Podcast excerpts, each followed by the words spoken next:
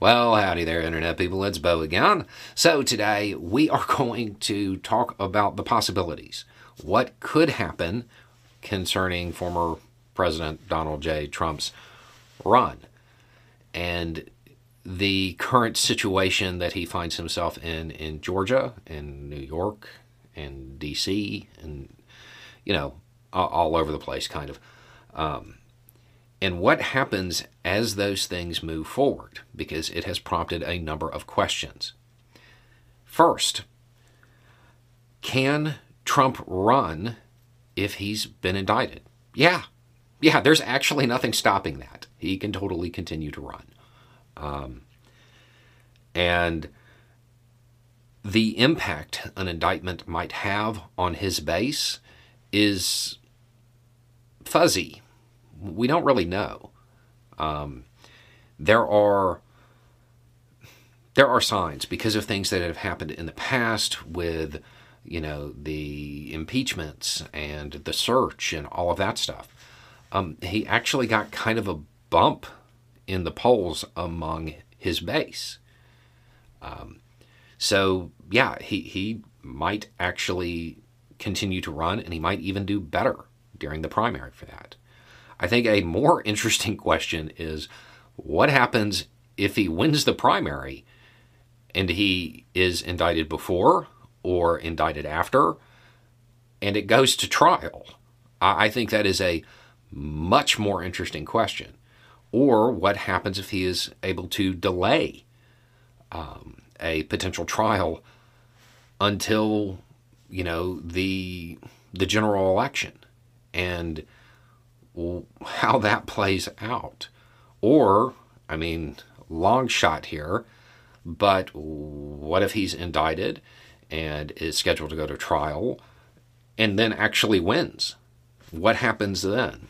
And the answer to these questions, we don't know. We have no idea.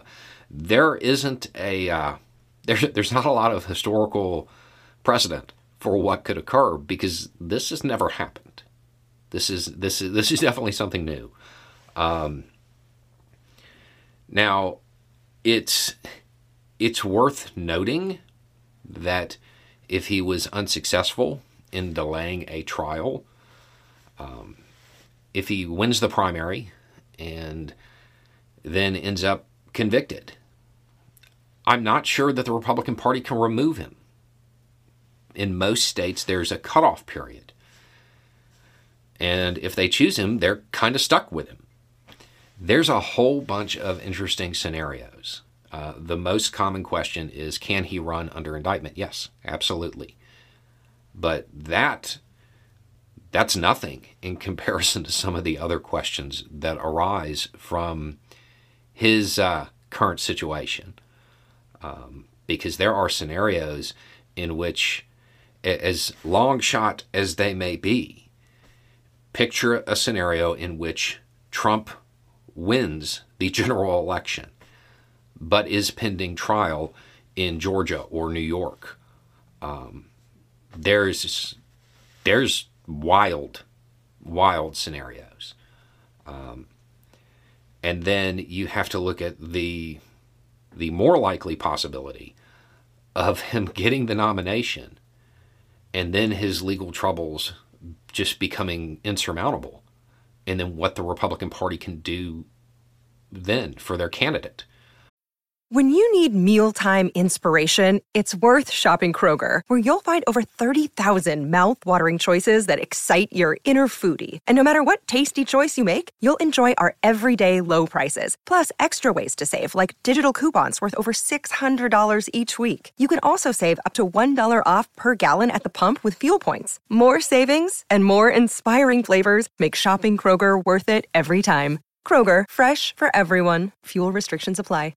Um, because in a lot of states, once that nomination is made, that that's kind of set in stone. They really can't do much. Um, now, in some of the states, maybe they change the law to allow a replacement candidate, or, I mean, it's it's wild. There, there are a lot of options because most of the current Most of the current options would require Trump to kind of bow out if that situation arose. And that seems really unlikely. That just doesn't seem like Trump. So if the witch hunts get him, um,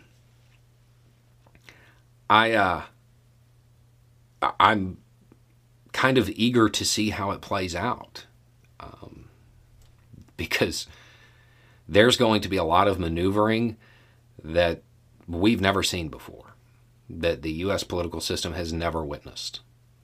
Um, one of those things, you know, may you live in interesting times. Anyway, it's just a thought. Y'all have a good day.